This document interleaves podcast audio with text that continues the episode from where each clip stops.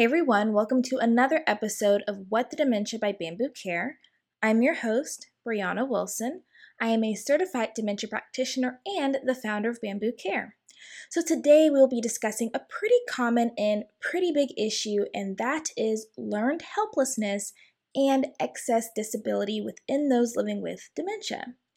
So, what is learned helplessness? Now, if you were to Google search learned helplessness, you're going to find some pretty charged definitions that may leave you just more confused.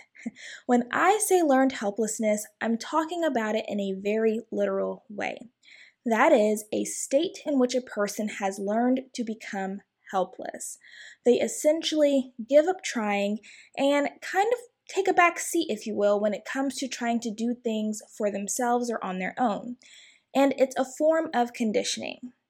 Now, there are actually quite a few ways that a person can develop learned helplessness, but for this episode, I'm going to focus on what I see most often when it comes to people living with dementia, and that is over helping, which we see most often when a person reaches around moderate or middle stages of dementia. Now, you may also hear the term excess disability, which essentially is just a greater impairment in a person's ability to do something that is not directly a result of the condition itself. And a way that excess disability can occur is through overhelping. So, are you catching the theme of today's podcast? Now, why do we have a tendency to overhelp? So, it could be because it's just quicker if we do it. Maybe our partner gets really frustrated if they're struggling to do something, so we step in. Maybe we make an assumption that they may not be able to do something when they actually probably could with some extra time and support. Or maybe we aren't thinking about any of that and we just want to be helpful and supportive. And so we think the best way to do that is by doing what we think would make our partner's life easier helping. Essentially, we want to be helpful but sometimes we are too helpful that we are hurtful. So, what is the harm in overhelping? When we overhelp, we're doing a number of things, but the two biggest things are that one, we are taking away opportunities for independence, and two, we are preventing them from using and practicing their skills. So, this kind of relates back to what I talk about when I say everything that you do for a person is something that you're taking away from them. And then also, if you don't use it, you lose it. And with dementia, occupational engagement, which is engagement in everyday tasks, and consistent practice using their skills to participate in various activities is essential. When a person isn't able to participate in their care or in various tasks throughout the day, they quickly begin to lose their skills and they decline much more quickly in their functional abilities than they would have if they were consistently engaging in meaningful activities. And they may even lose their desire to even try to participate in any of these things as well. It's almost like it becomes an expectation that someone will just do it for them, whether this is conscious or unconscious. So, for example, I've had plenty of patients who could put on their shirt, okay? Maybe they needed a little cueing to orient the shirt properly or a little help finding the armholes, but with that little bit of support, they could get their shirts on. But because they were so used to their caregiver just putting on their shirt for them, their initial response was always to just lift their arms up in the air in anticipation of the person putting on their shirt for them. You also see learned helplessness and excess disability a lot in care facilities like nursing homes or memory care facilities because the staff essentially do everything for them. It's often an all or nothing approach. If they can't do all of a task, then in most cases the staff will just do it for them. And many people regress very quickly once in a care facility for these reasons. In addition, learned helplessness and excess disability can also put the person at an increased risk for depression and anxiety, which are already common in people living with dementia. So, what can we do instead? We want to be helpful, right? So, how can we be most helpful and actually benefit our partner? So, we first want to change our mindset from doing for to doing with. Not everything has to be done for our partner. Sometimes the best support we can offer is by doing things with our partner. This is why I prefer the term care partner because it really should be a partnership. So instead of taking over a task, consider what can I do to enable my partner to best participate in this task? How can I simplify the task? Now, depending on the strengths and weaknesses of your partner, this may look a little different, right? But there are a few main ways we can offer support.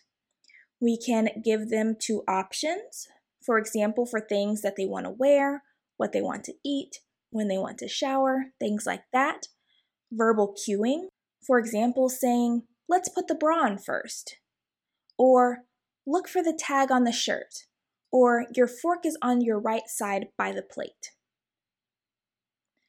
Physical, tactile cueing, for example, tapping their left arm to signal which arm for them to bring attention to.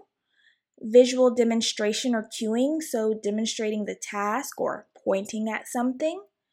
Environmental support and cueing, so removing clutter and materials maybe irrelevant to a task. Adding signs or labels or providing them with simple written instructions. Increasing the contrast, improving the lighting, adapting the task. So, for example, maybe pre cutting things for craft activities, getting bigger cards for card games, or investing in built up handles for like the toothbrush or utensils if you see they're having a hard time using it. Now, the number one example that I can think of that some people really enjoy, but their family members take away their ability to do it very quickly on is cooking. A lot of caregivers, a lot of care partners approach cooking as an all or nothing. Mom is unsafe to cook, so I'm going to do the cooking for her. Dad is unsafe to cook, so I'm going to do the cooking for him. And I had one caregiver tell me that their fear of having them still participate in the parts that they could do is that when they weren't paying attention that they would try to go ahead and do those things on their own, which is a valid concern. But that's why supervision is so important and also dementia proofing the home, making sure that the home is safe, especially if they're going to have these brief moments where they're left unsupervised. Now, I personally don't recommend that you ever leave someone, especially in the moderate stages of dementia and up, unsupervised. It's just not safe. Now, supervision doesn't mean imposition. You don't have to be all up in their business and everything they do, but you do want to make sure that they are being safe.